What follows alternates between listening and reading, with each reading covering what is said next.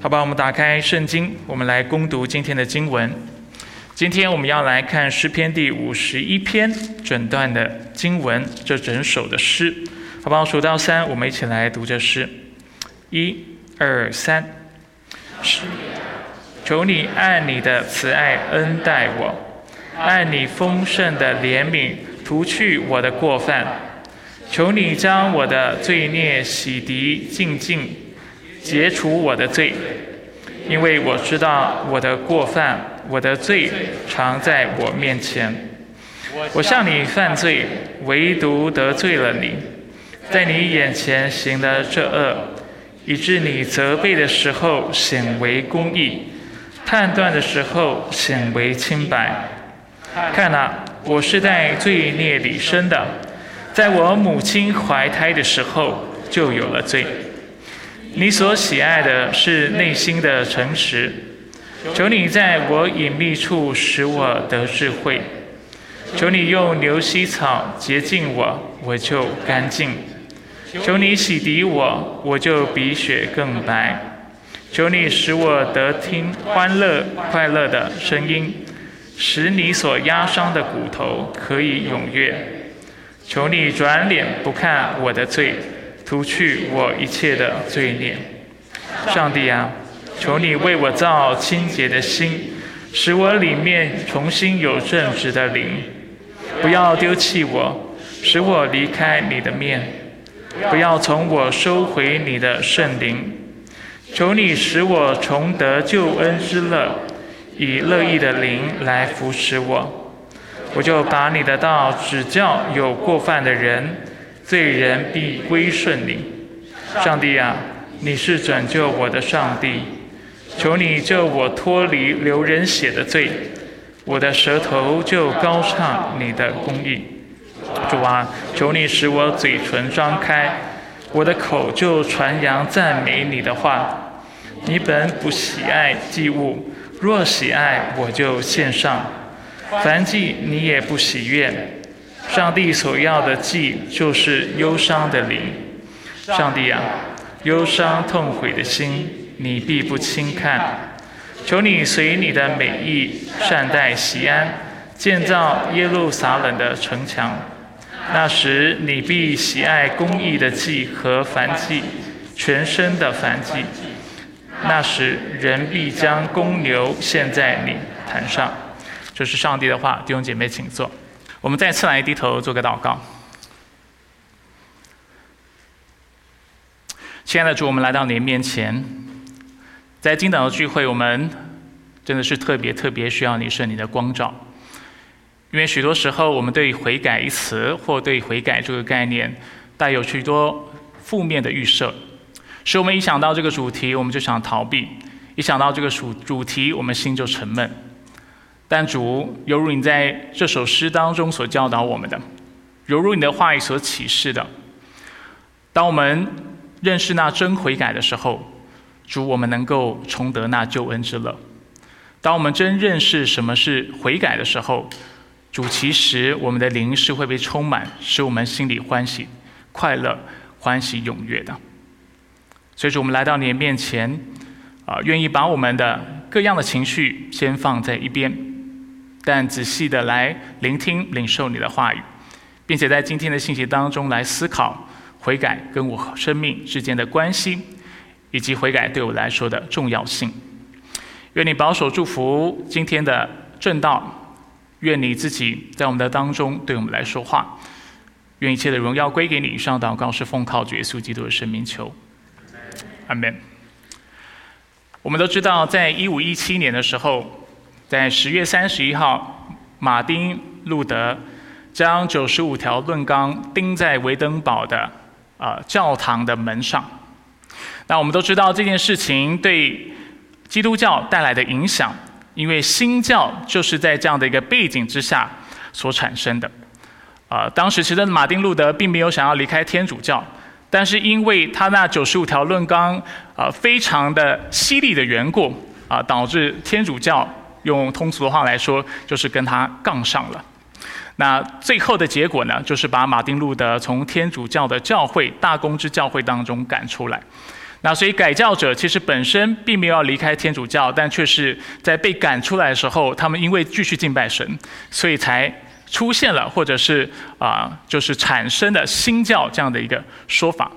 那我们对九十五条论纲这个名称或这个文件都还蛮熟悉的。熟悉指的是知道这个文件存在，但是我们不一定知道这个文件的内容，是吗？如果问说，那这九十五条论纲到底在谈什么？你可能会说，我也不清楚。那简单来说，这九十五条论纲主要所谈的是有关赎罪券的问题，以及什么叫做悔改。那当然，马马丁路德在当中也谈到，如果我们是真悔改的话，我们还需需要赎罪券吗？他的答案是否定的。赎罪券其实对人的灵命来说，并不能够带来那么大的益处。那当然，我们知道天主教当时是依靠赎罪券，当然我这样有点过于简化哈，但是他们的确是靠着赎罪券券啊来呃集资建教堂，或者是啊来满足他们教会当中内部的资金上的需要。那当然我们也知道当时的天主教是非常腐败的，呃，所以他们非常不开心马丁路德这么做。但是我们今天要谈的其实不是九十五条论纲，主要是要谈到九十五条论纲当中的第一条。大家知道第一条说到什么吗？在前面呃几条论纲当中呢，马丁路德为悔改一词做界定。那就在第一条，他这么说。我们看一下投影片。他说第一条，当我们的主耶稣基督说你们应当悔改的时候，他是说信徒一生应当悔改。信徒一生应当悔改。我不知道你们是呃怎么看待悔改的？许多基督徒有一个错误的理解，就是认为悔改是当在我接受耶稣基督的时候，在做认罪祷告或者是绝志祷告的时候需要做的事情。对我需要承认我是个罪人，然后啊，上帝差派他的爱子耶稣基督为我死和复活，然后我要接受他做我个人的救主。好像在那一刻，我是需要做认罪悔改的祷告的。那之后呢，可能我就不太需要这么长认罪。但事实上呢，啊，我们看到对啊，我们过去的教会的教父来说，或者是对过去的这些圣徒来说，啊，其实悔改是基督徒一生都要做的事情。不止马丁路德这么认为，啊，加尔文就是我们会称他为啊改革宗的鼻祖，啊，他的神学对我们的改革改革宗的思想有很大的贡献。他也说，我们若想常在基督里，就必须努力的追求悔改。在加尔文的理解当中。悔改不只是一件我们会做的事情，而且是要追求的事情。听起来有点抽象。那在今天的信息，我会为大家界定什么叫做悔改。那他接着说，我们要一生专心悔改，直到离开这世界，直到基督再来的那一天。那在今天的经文呢，很多时候我们在读经的时候都忘了经文的背景。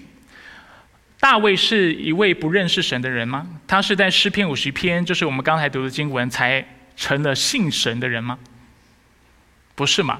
他一直以来，甚至甚甚至圣经称他为合神心意的人，对不对？啊，他是一位爱主的人，但是他仍然需要悔改。为什么？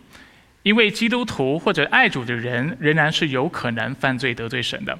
而当我们这么做的时候，我们是需要回到神的面前来承认我们的过犯，然后来悔改的。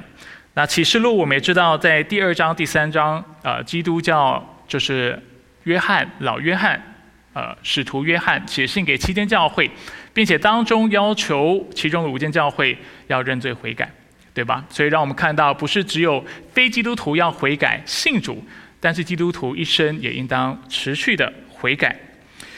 那在坊间。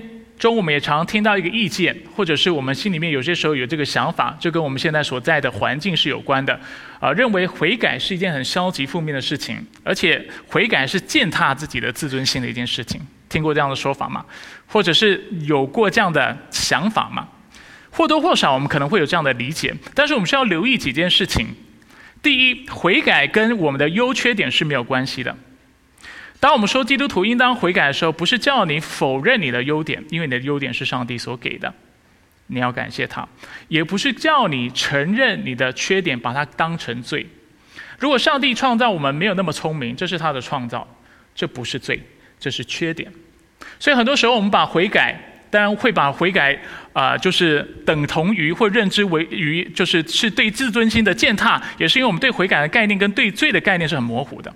我们甚至有些时候把我们的缺点都当成罪来看待。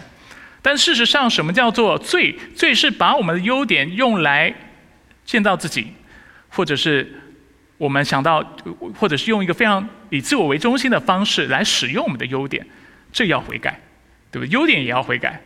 重点是你怎么用你的优点，缺点要不要悔改？如果你接受上帝的创造，你就不需要悔改。但是如果你在神面前说你怎么把我造成这个样子，那就需要悔改。所以没有发现，很多时候我们其实观念是非常混淆的，观念是非常不清楚的。有些时候我们会觉得悔改会使我们失去自尊心，但是不会。悔改其实是某种程度上帮助我们厘清什么事情是得罪神。什么事情是上帝所赐而且允许的？优点和缺点是这么一回事。还有另外一回事，就是我们的价值。今天我们说基督徒要悔改的时候，我不，我们不是在否认人的价值，而是在肯定人的价值。为什么这么说？因为人是按着上帝形象所造的，所以悔改是意识到这个形象应该是更好的、更为圣洁的、更为公义的、为主而活的、有爱心的。而可以，而且可以反映出上帝荣耀的，这叫做相信人是有生命是有价值的，是有尊严的。所以悔改是什么？悔改是意识到在我们生命当中，我们做了一些的选择，以及以及我们的本性，其实是在不断的否定，而且是在啊，是在啊污秽，或者是影响我们啊能够活出爱人的这样的生命的。所以在这个意义上，认罪悔改才是恢复价值的一个方式。才是一个增加自信心的方式，是吗？那借着这两个例子是要帮助大家思考，所以当你听到认罪悔改的时候，不要马上觉得它很负面，它比你想象的可能还要正面很多。尤其在今天的讲解过后，你可能会觉得，哦，悔改可能跟我的想象不太一样，也许我应该更多的意识到我需要悔改，而且悔改对我来说是好的。阿门。所以这就是我们今天要来谈的。信心生发的悔改，我等一下会解释为什么用信心生发来描述。但是简单来说，我们今天要借的诗篇五十一篇的来谈的就是悔改这个主题。我们先来看一下这段经文的背景。所以在诗篇总共一百五十篇当中呢，有七篇的忏悔诗，就传统的意义上来说，那今天的诗篇是其中一篇。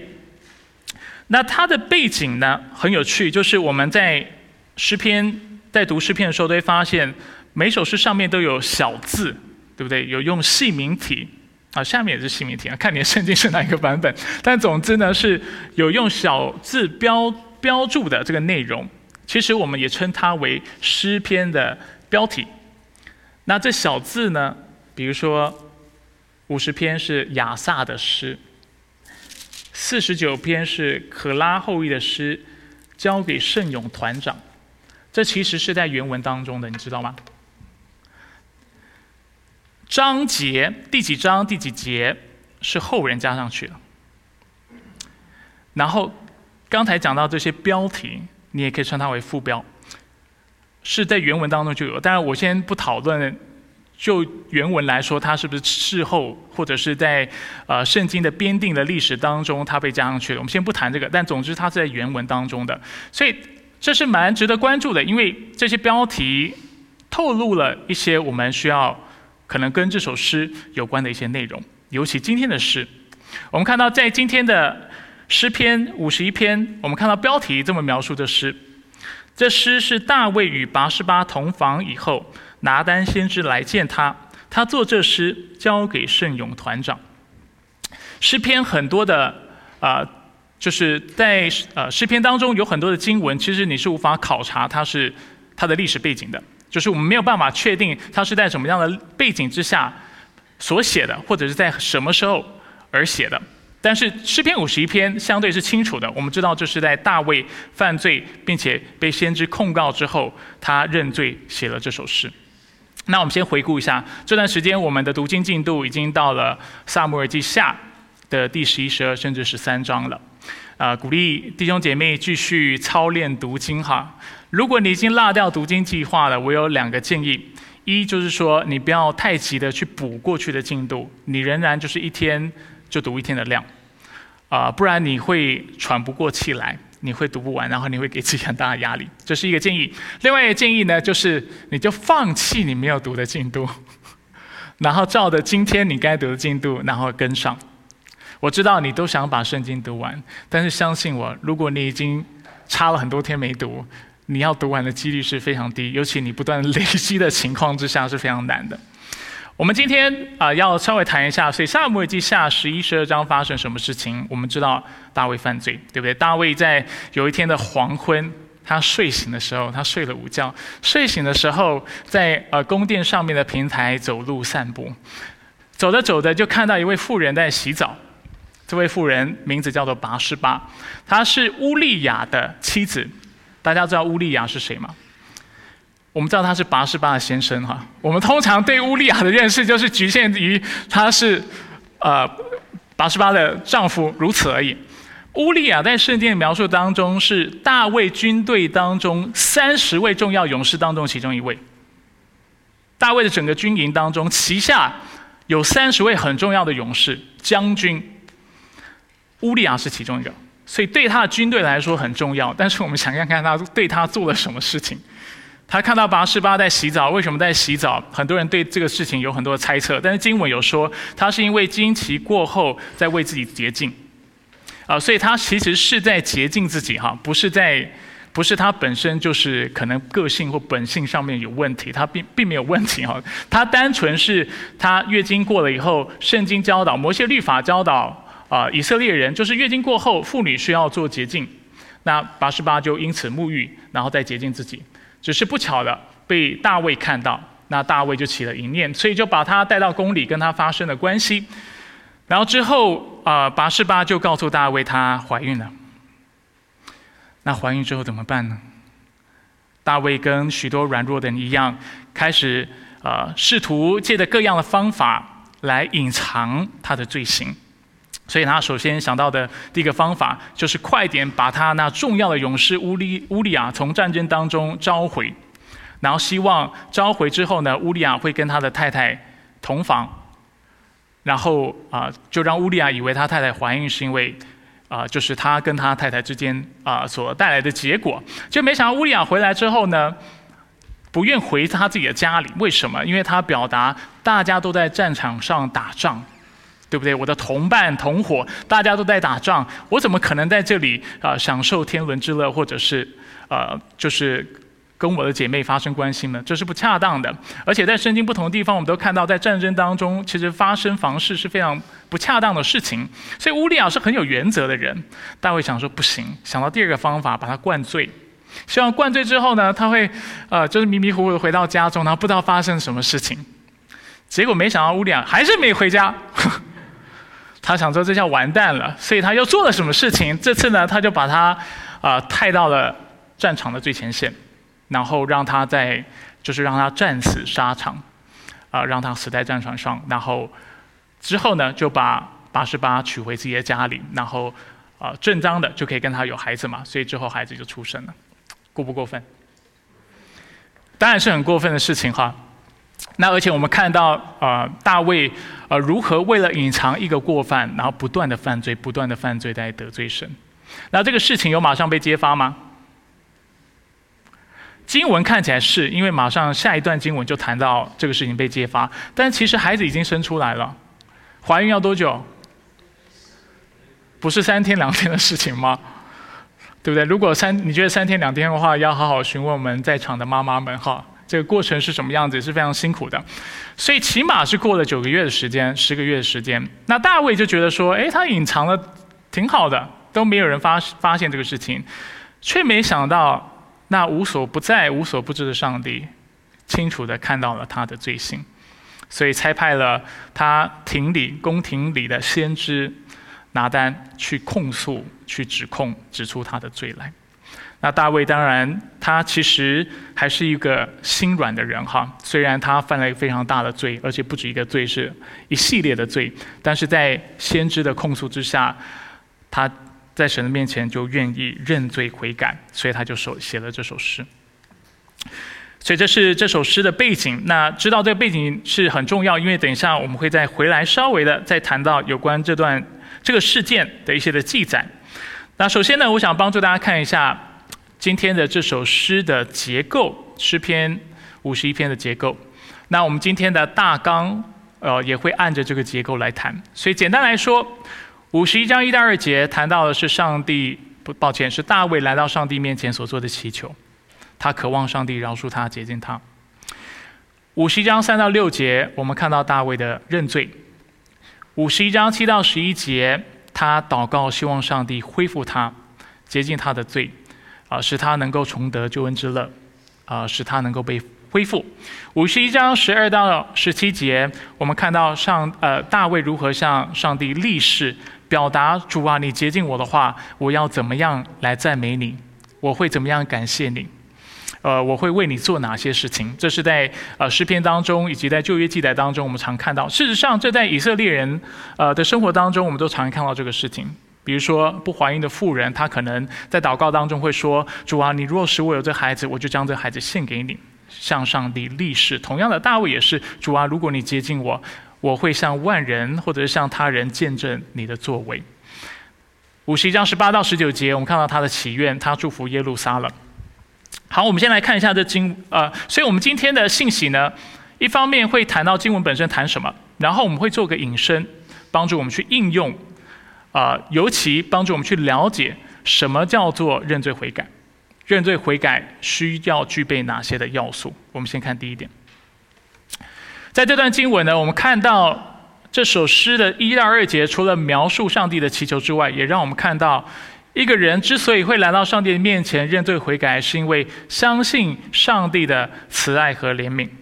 五十章一到二节，上帝啊，求你按你的慈爱恩待我，按你丰盛的怜悯涂去我的过犯，求你将我的罪孽洗涤净尽，解除我的罪。所以在这里，我们看到悔改的动机。首先，我们要来思考一件事情，就是悔改。就如果我们要来到神的面前悔改，我们需不需要意识到上帝是圣洁公义的？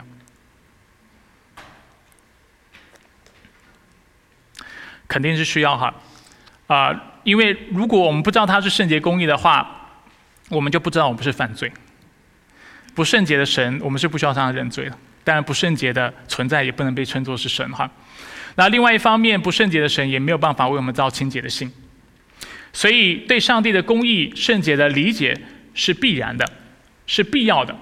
但是我们都知道一件事情，就是如果我们对上帝的理解是这么平面的，是那么单面的，就是认为他是公义的神啊，是圣洁的神，但却不知道他是有怜悯慈爱的。你犯罪之后，你会转向他还是逃离他？会逃离他。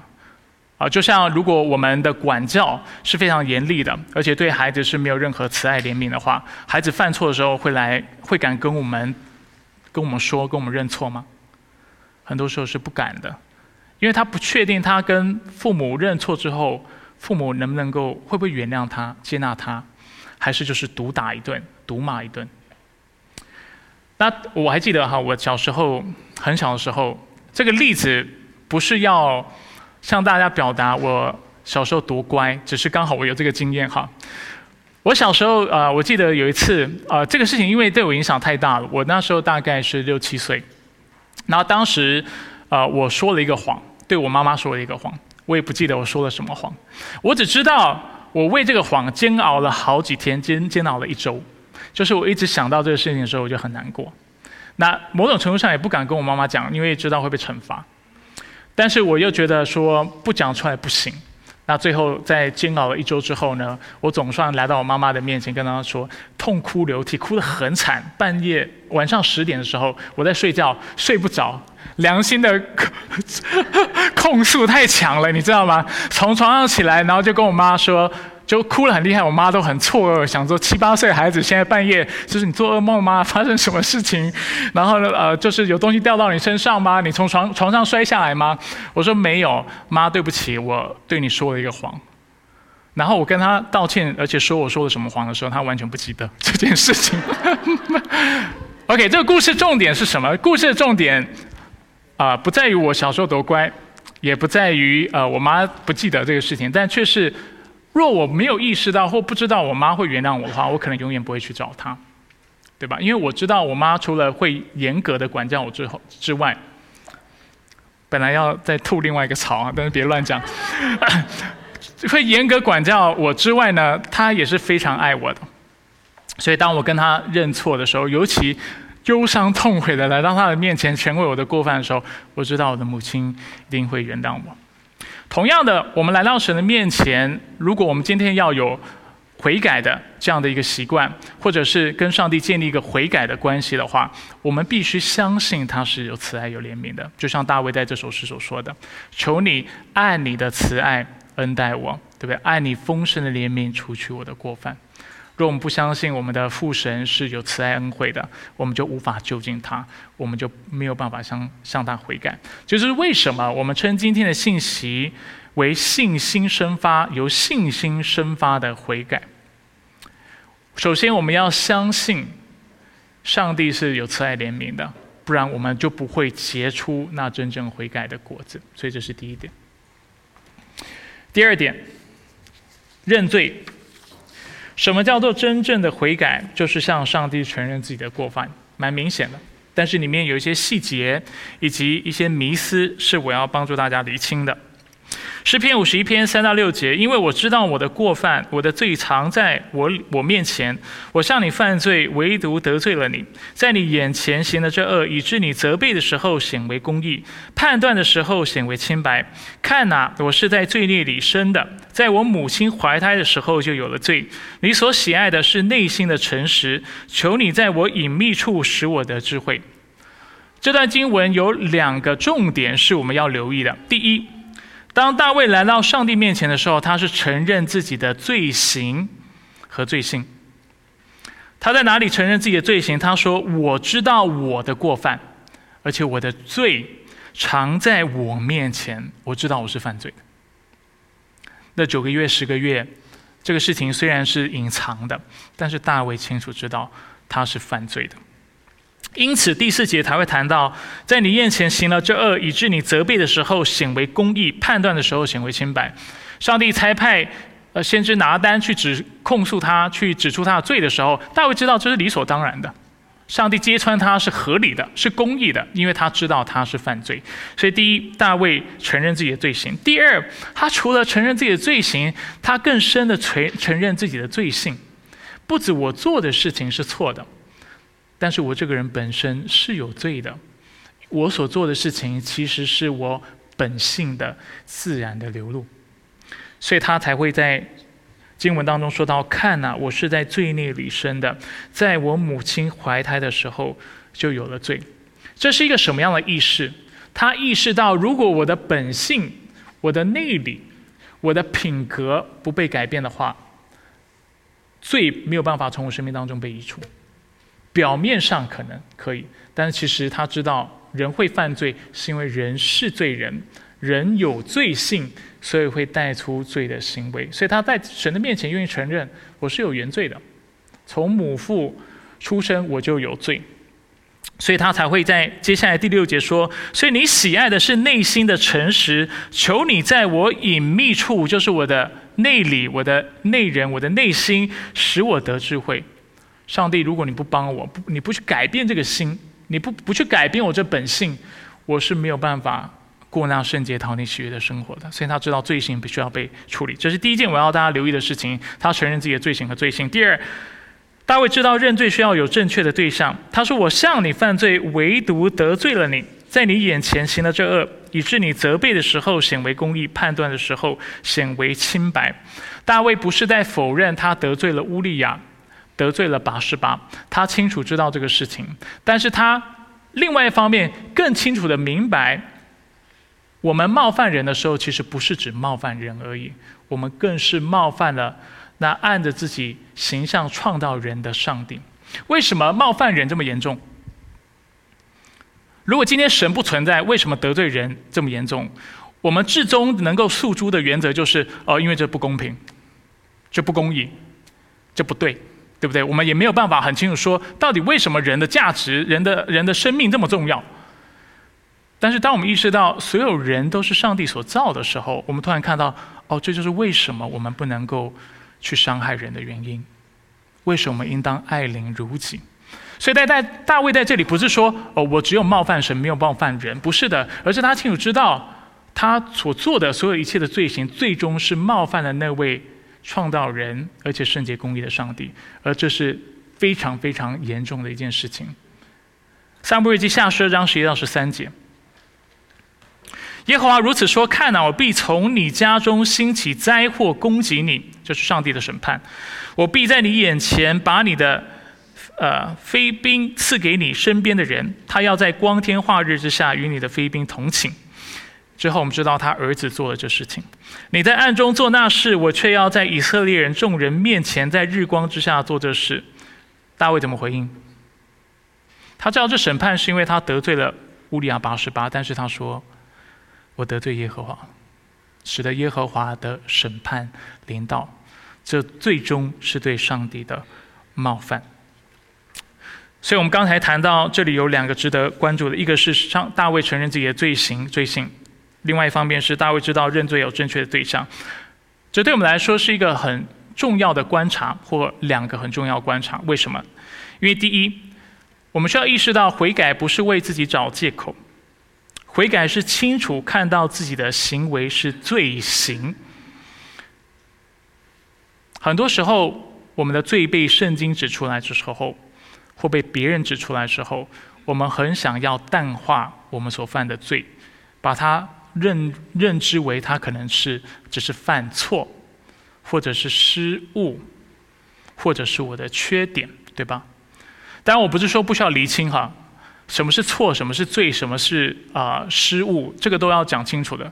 如果别人不是犯罪，比如说我早上刷牙，然后牙膏忘了把它盖好，真的就是单纯忘了。如果师母跟我说你为什么如此犯罪得罪我，那我会觉得过了，就是我真的没有这么坏，我真的没有要做这个事情。所以不是说完全不厘清哈，但是的确。很多时候，我们更会做的事情是真的犯罪了，但却不承认自己犯罪。我们会说：“我是不小心的，我是我不是故意的。”去淡化它。我们会说：“它不过是个失误和错误，你为什么要这么斤斤计较？”我们会说：“我不知道为什么会发生这样的事情，这是现代人很爱做的，装傻。”我在教我孩子的时候，也会常看到他们有这样的倾向。他被我指责的时候，他会哭得很厉害。我说：“到底发生什么事情？”他说：“我不知道。”可能才刚打了弟弟，我不知道，你知道好吗？对吧？但是这是人性，我们会想要淡淡化我们犯的错，甚至有些时候我们会推卸责任，说我这么做是被逼的，因为环境的缘故。啊，在婚姻辅导的时候，尤其啊有就是外遇的情形的时候，我们常听到这样的借口，就是因为我太太不爱我，我先生不够温柔，所以我才外遇的。换句话说，我没有犯罪，我是被逼的，是吗？但是这是淡化我们的罪行。所以悔改是什么？悔改是清楚看到自己犯罪的作为就是犯罪。来到神的面前是承认你的罪，不是承认你的缺点，不是只是承认说哦，我我遗漏了，我没看到这件事情，我没没想到这个事情会带来这样的伤害，不是。而是说，主，我来到你面前，我承认我真的得罪了你，而且我并没有爱人如己，我也得罪了人，所以这是第一件事情。第二，悔改是清楚看到自己的罪性。我们会犯罪，犹如我刚才已经解释了。大卫知道他之所以会做某些事情，是因为他本性是如此。同样的，当我们来到神的面前要认错、认罪。悔改的时候，我们要意识到我们的罪行其实是我们罪性的自然的流露。你会做这些事情，是因为这是你想做的事情。你需要承认这个事情。如果你不愿意承认你有罪性，或者很多时候我们会说我没有你想象这么坏，我其实没有那么糟的。我们越是否认这个事情，我们就越难改变，是吗？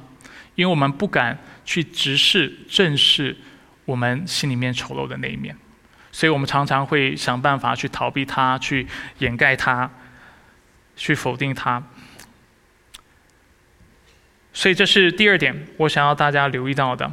我们需要承认，我们每一个人都比自己想象中的还要坏，我们是全然败坏的，犹如我们在教育当中所说的。这是第二点。第三，悔改不是人本的忧伤，就是不是以人为中心的忧伤，但却是神本的，是以上帝为中心的忧伤。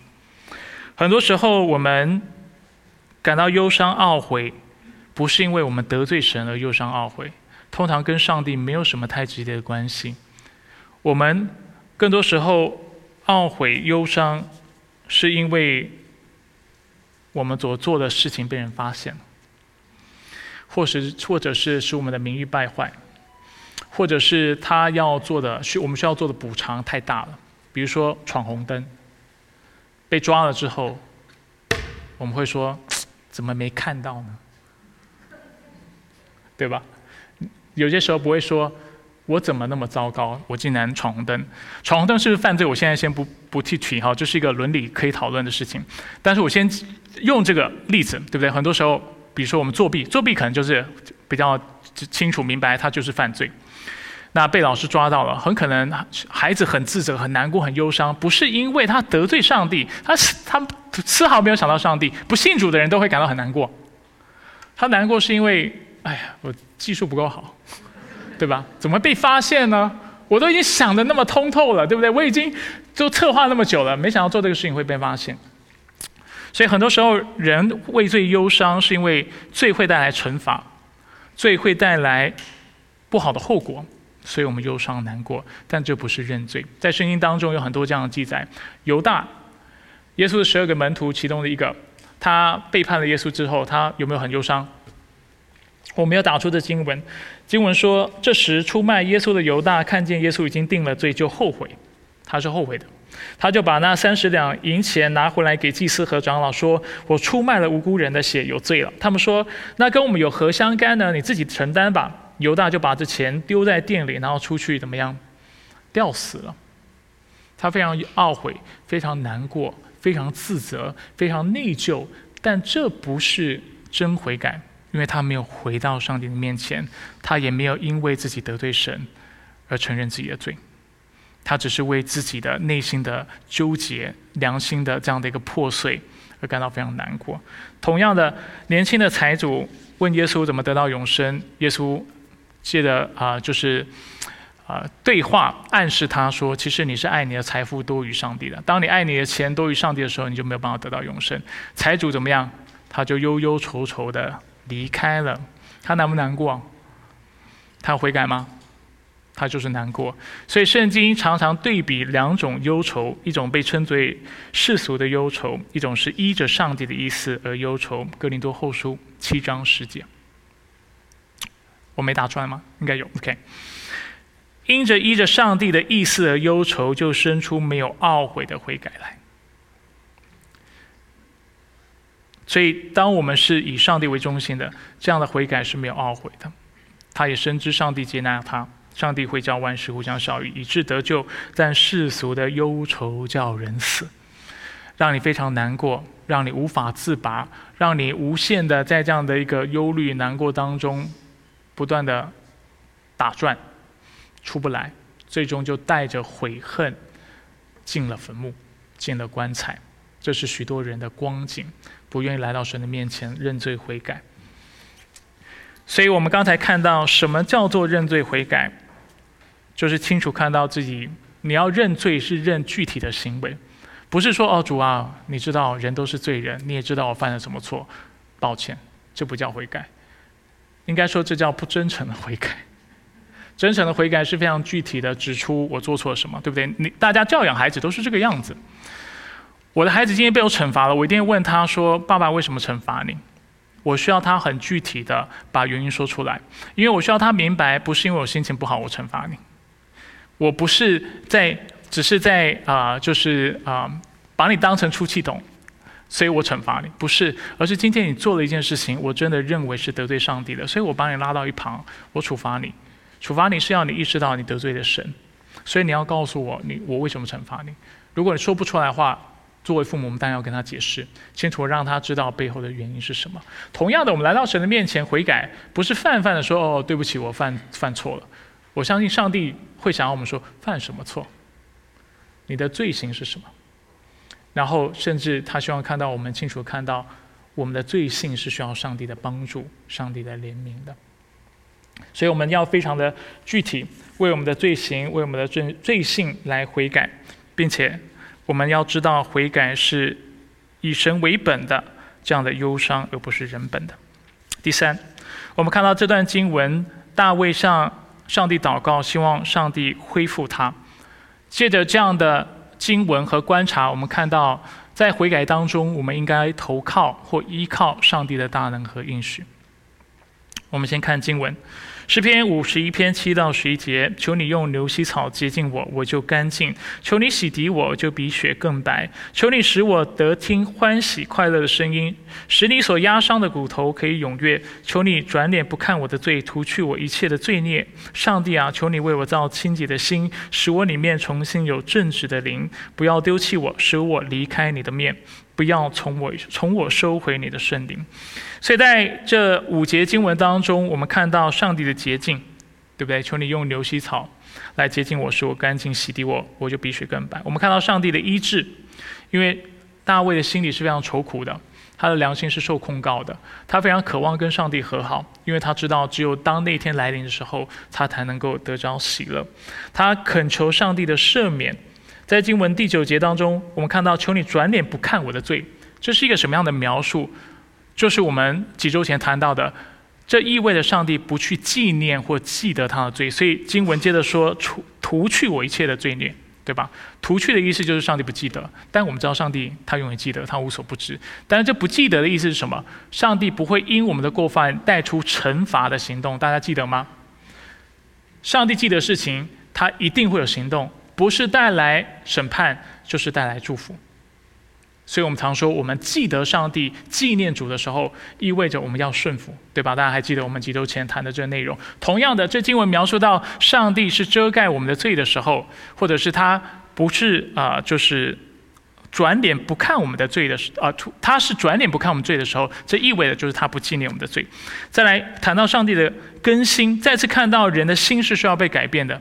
所以大卫来到神的面前，这也是我们这周导读的经文，啊，就是我们啊，应该说我们成根的主题经文，要背的主题经文，谈到求上帝为我们造清洁的心，然后使我们里面重新有正直的灵，新的转变。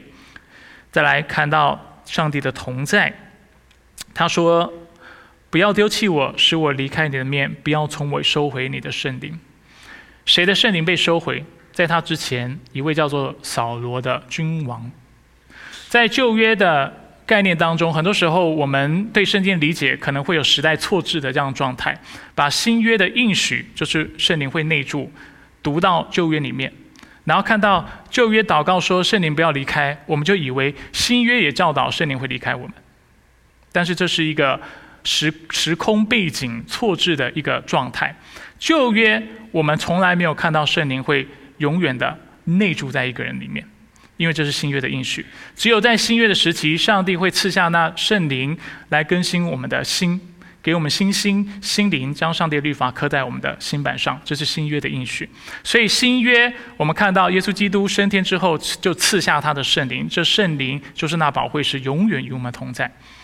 这是新约，旧约呢？我们更多看到上帝要使用一个人的时候，他会使他的圣灵高抹临到那个人，使他得着能力，或者是借着啊上帝的同在，使他在战场上能够得胜，使他所做的事情尽都顺利。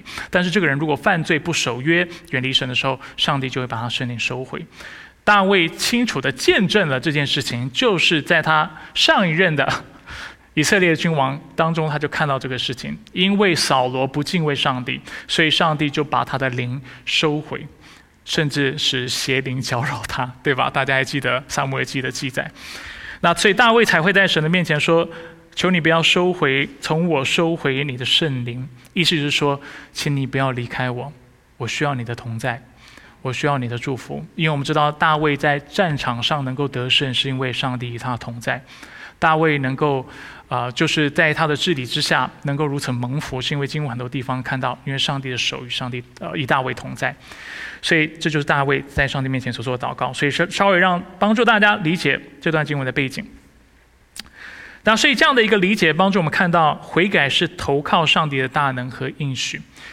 这些经文清楚让我们看到罪人怎么修复跟上帝之间的关系呢？是上帝的洁净、上帝的医治、上帝的赦免、上帝的更新、上帝的同在，都是上帝的作为。若不是上帝自己愿意做这个事情，而且使他的大能领导，我们就没有办法悔改。所以我们常说悔改其实也是上帝所赐的恩赐，就好像我们今天能够相信主，也是上帝所赐的恩赐。而这就提醒我们，悔改不是两件事情。这是我们在坊间，或者是有些时候基督徒会有的迷思，就是以为悔改是自我改造。我们常说嘛，就是道歉有什么用？要改嘛。对不对？今天，所以很多时候我们我们是非常华人也好，美国也好哈，他是非常重视实践主义的，就是你我们非常重视成果，而且重视事情是能够被做的，要做出来。所以很多时候我们是带着这个观念在看待我们的信仰。所以在信仰当中呢，很多时候我们是不会去花时间去反思反省自己的罪，以及我们的罪怎么处理。我们更多只是处理罪带出来的一些的结果，罪使我们如何去得罪人，或者是做一些。不合理的事情，我们想的就是改变我们的行为。但是认罪悔改，不是只是改变坏习惯，培养好习惯。就像我们刚才所说的，认罪悔改是承认自己是有罪性的。意思就是说，不是靠习惯的改变能够改过来的。认罪悔改是来到神的面前，说我需要你给我一个清洁的心，重新给我一个有正直的灵，我才有可能改变。所以悔改不是什么，不是自我改造。认为自己能够自我改造的基督徒，我们通常说是非常骄傲的基督徒才会做这样事情，就是对悔改有错误的认知。为什么说他骄傲呢？或者是我们会说这样的状况是骄傲？因为我自己也会犯这样的错。原因就在于，第一，我们轻看我们的罪，我们以为罪只是习惯，我们以为罪是能够靠着人的能力去处理的。但是圣经如何描述罪？罪是魔鬼撒旦的诠释。罪的捆绑会使我们无法自拔，甚至我们在整本圣经当中看到，罪性不被处理，人是没有办法改变的，对吧？所以，当我们觉得我们能够自我改造的时候，我们是轻看罪；但是，不止轻看罪，是轻看上帝。我们以为我们可以做跟上帝一样的事情，我们是在做自己的上帝。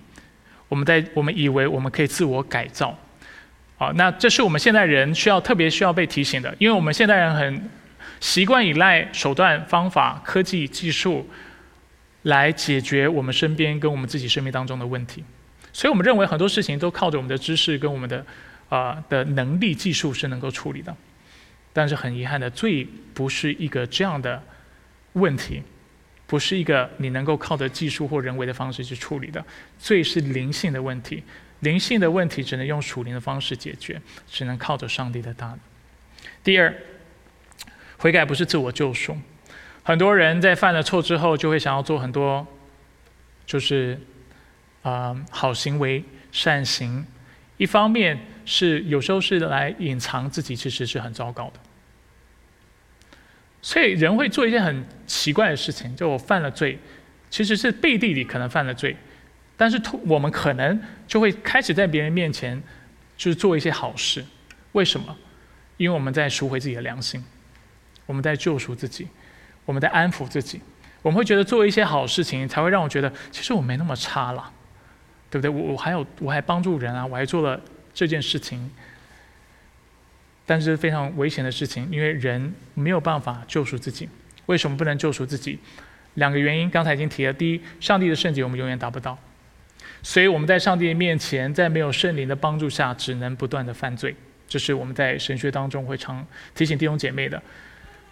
什么叫做犯罪？最简单的定义就是不爱神、不爱人。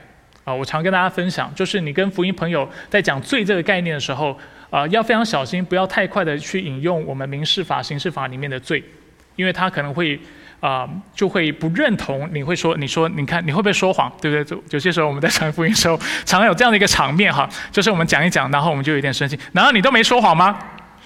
你都没偷过东西吗？你都没有违背过你父母的话吗？那那个人可能心情不好，对不对？他跟你吵得也不开心。他说没有，那你要说什么？你就没话说了嘛。罪是什么？罪是帮助慕道友，也是帮助自己意识到最大的罪是不爱神。福音朋友一般能够接受这样的重点的，因为他根本不承认神存在，所以他谈不上爱神。那我们可以跟他说，所以其实是有罪的，因为你的生命是上帝所创造、所给的，你所拥有一切也是他赋予的，所以你应当感谢他。当你没有感谢他，然后啊向他献上他所配得的敬拜和荣耀时候，这是犯罪。那当然，犯罪也是不爱人。所以回到刚才我们所讲的，所以。悔改不是自我救赎，因为没有人能够达到上帝如此圣洁的标准。永远的是爱神，永远的爱人。我们在今生永远都做不到，事实上是如此的。那另外一方面，啊，当我们认为能够自我救赎的时候，我们是没有意识到，其实我们是不断的在为自己累积，在不认识神的状况下，为自己累积上帝的愤怒。因为我们是不断的在犯罪，所以认为自己可以靠着善行来赎罪是过于乐观的事情。实际上，很多时候我们在做善行的时候，我们其实是在是为了自己的益处，所以我们才会反对这种就是一些的信仰谈到为自己积功德，因为为自己积功德是非常利己的行为。你做善行是因为对方生命值得被爱，值得被尊重。他的利益值得被维护，而且值得我们去为他争取。所以你做善行，不是为自己积功德，为自己积福。如果最终我们是抱着这样的想法在做善事的话，我们其实是不明白福音的内容。福音是告诉我们，上帝已经将各样的恩典赐给我们，所以我们的善行是回应我们已经得到的恩典。上帝爱我们。他赐福给我们，所以我们应当为他活。我们常用一个溺水的人做比喻，对吧？从在溺水的时候，我们被救出来，我们一定会感谢那救我们的人，而且跟他说：“我能够怎么报答你？”我们跟上帝的关系也是这个样子。他把我们从罪当中拯救出来，不是我们的好行为能够换取他的拯救，不是。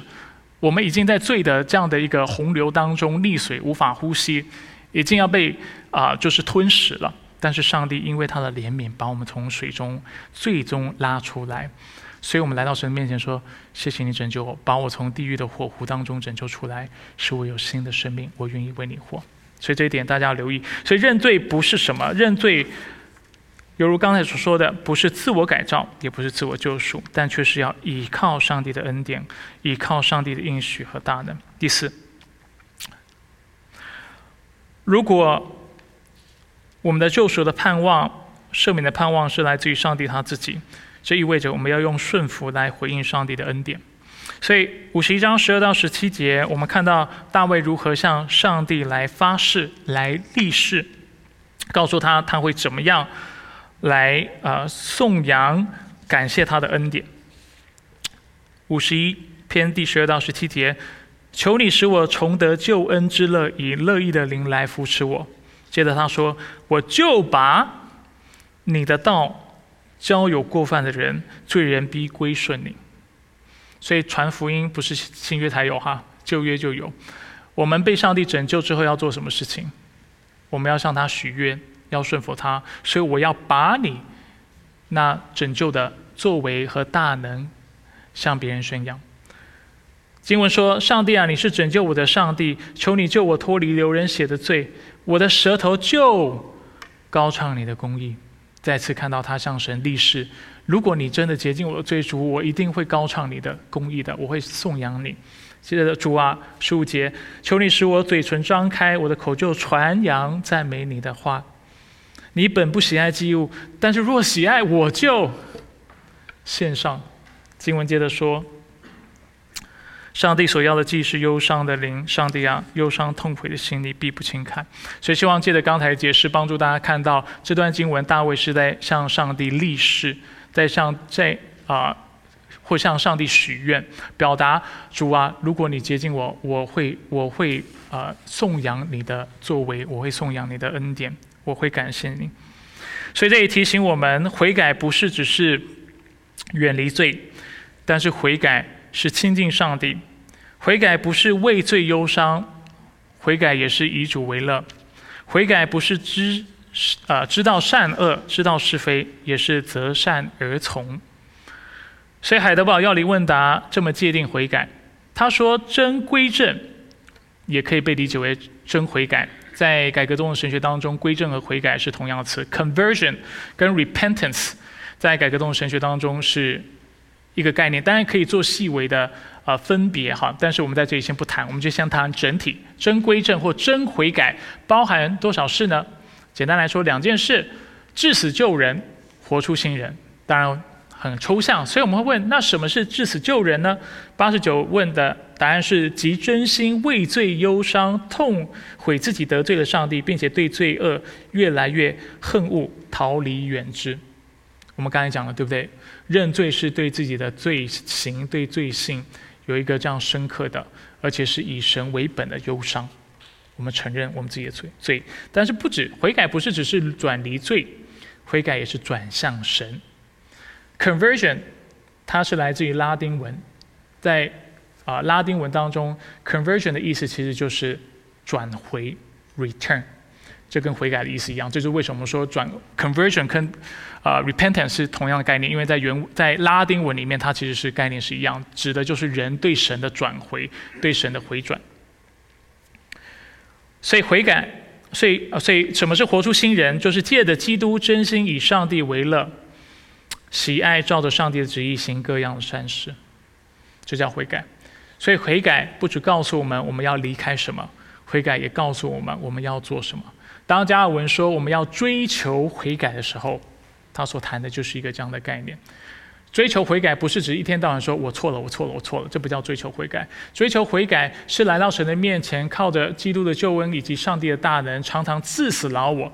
知道罪性仍然影响我，我仍然会因为我的罪性而犯罪，所以我需要常来到神的面前，为我的罪忧伤，承认我的过犯，然后来到神的面前，向神啊祷告、忏悔，请求上帝的赦免，而且在当中以上帝的救恩为乐，并且立志、立定心志为主而活，顺服他，这叫悔改，不是只是要离开什么，但却也是转向什么，而且是全人的回转。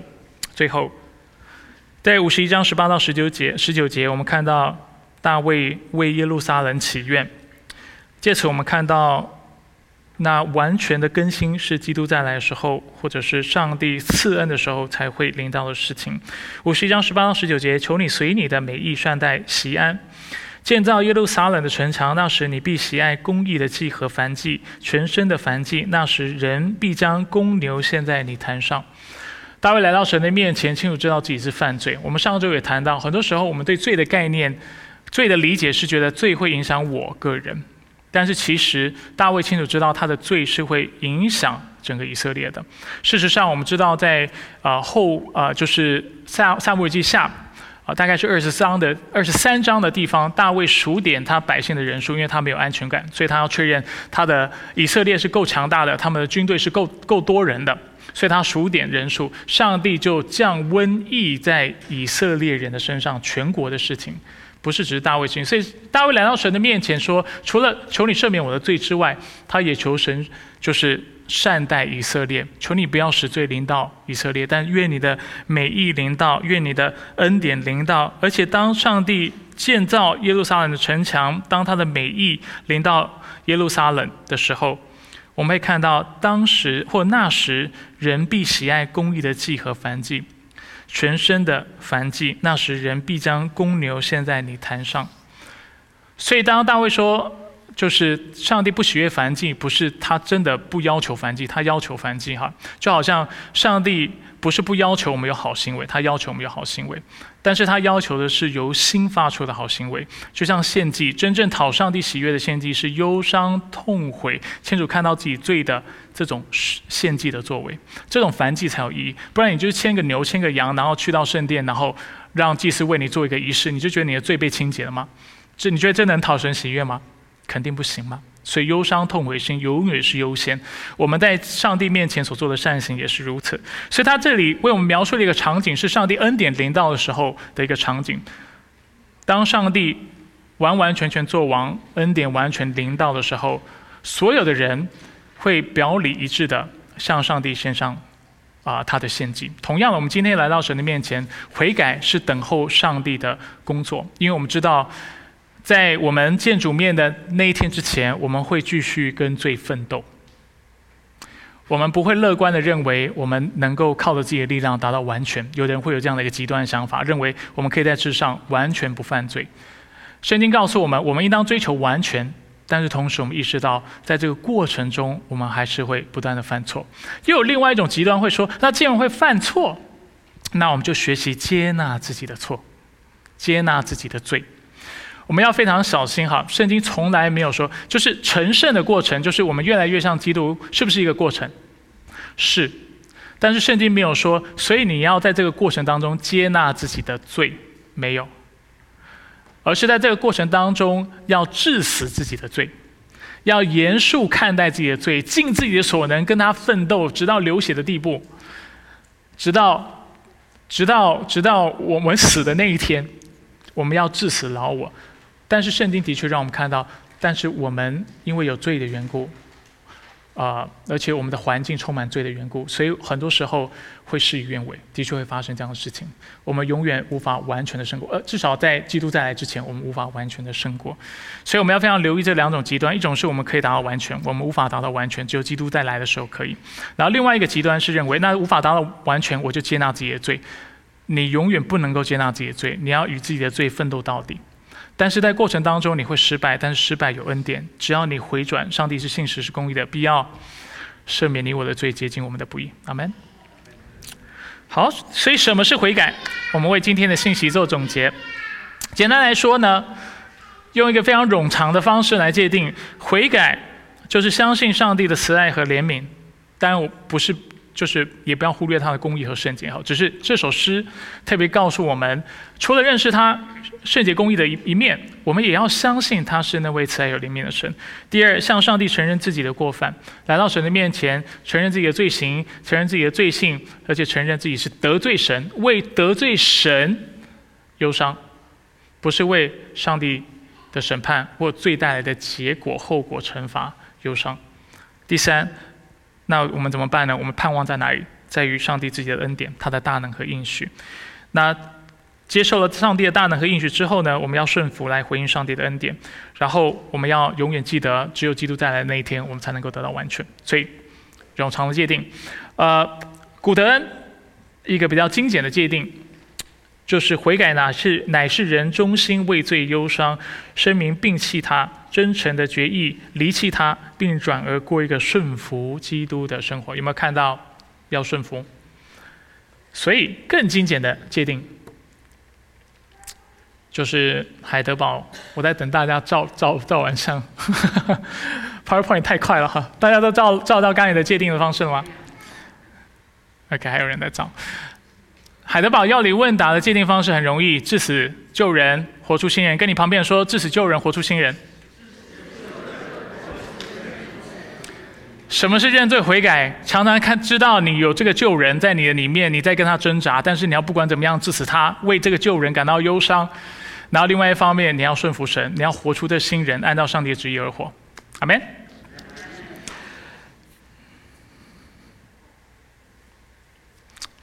再给我一点时间，让我们回顾一下。所以，回顾一下大卫的遭遇。所以之后大卫发生什么事情？在悔改之后，上帝有没有赦免他？那他为什么儿子需要死？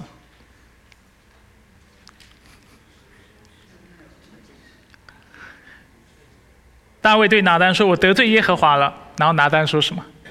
耶和华已经除去你的罪，有没有赦免他？已经除去你的罪，有吗？你必不至于死，只是在这世上你大大藐视耶和华，因此你生的孩子必定要死。为什么？因为从一个角度来说，第一就是因为大卫是君王，君王在许多事上是啊，他的责任更大，他在圣上帝面前有更尊贵的职分，所以他应当为百姓示范一个圣洁的生活。另外一方面，就是如果没有任何的惩罚，这个事情上帝就就这样让他过了。你觉得对以色列会有什么影响？大卫君王跟别的女人发生的这样的一个关系，就来到神的面前说 “sorry”，然后没事了。以色列会做什么事情？就会陷入最终，是吗？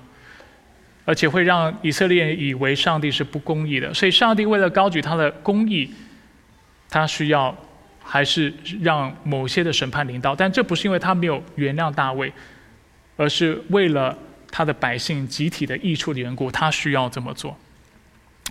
那今天呢？上帝为我们做什么事情？为了维护他的公义，他没有致死或处死我们的孩子，但处死了他自己的孩子。这就是福音。如果基督没有死，我们就无法认识上帝仍然是公义和圣洁的，我们就无法看到罪的严肃性，并且借着耶稣基督来到我们当中，我们清楚看到。我们回到今天的大纲，或看下一页。哦，抱歉，我我有打大纲出来吗？再看下一页。我们看到耶稣基督的到来，清楚让我们显明，向我们显明上帝的慈爱和怜悯。如果你觉得旧约教导不够清楚的话，如果你觉得啊，就是旧约整个的记载没有让你看到上帝的慈爱和怜悯的话，上帝说：“我赐下我的爱子。”今天你看到了吗？你看到我是何等爱你吗？然后我们也看到，我们需要向上帝承认自己的过犯，借着基督的死，我们看到上帝向我们显明了我们过犯的严肃性；同时，借着基督的复活，上帝向我们显明了上帝的大能和应许。如果基督都能够从死里复活，我们这有罪的身躯是否有盼望？是有盼望的。最后，我们看到信福音是持续的用顺服来回应上帝的恩典，并且信福音是等候。期盼基督再来所赐的荣耀，阿门。让我们接下来透过后面的这些默想问题，继续来思考今天的经文。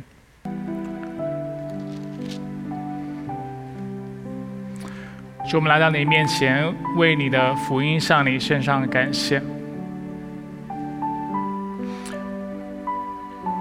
我们的罪并非是没有盼望的，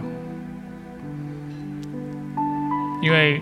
上帝使我们这信福音、信基督的人，把罪都归到了基督的身上，使上帝的烈怒临到他，使他被钉死在十字架上。同时，我们看到基督三天后复活，看到上帝的大能实实在在在他在他的身上，使得我们这有罪的人都能够有这样的盼望。一方面知道基督的救赎是有功效的，另一方面知道今天上帝的大能也在我的身上，犹如基督所应许的，他赐下圣灵那宝惠师与我们同在，使我们何时软弱的时候，我们何时就能够向他祷告，依靠他，靠着他来打那属灵的征战，并且靠着他来祈祷。所以，主，我们来到你的面前。我们感谢你的恩典，你是信实的，你必按照你话语所启示的来对待我们。那愿意在你面前承认自己罪的人，最必要被赦免。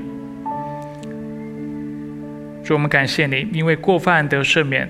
诗篇三十二篇第一节：罪恶蒙遮盖的人有福了。耶和华不算为有罪，内心没有诡诈的人有福了。主，我们感谢你，我们是有福的，因为犹如你自己所应允的、允许的，信基督得永生，最必得着洁净，并且我们要得着那永生的盼望。我们感谢你。以上祷告是奉靠主耶稣基督的圣名求。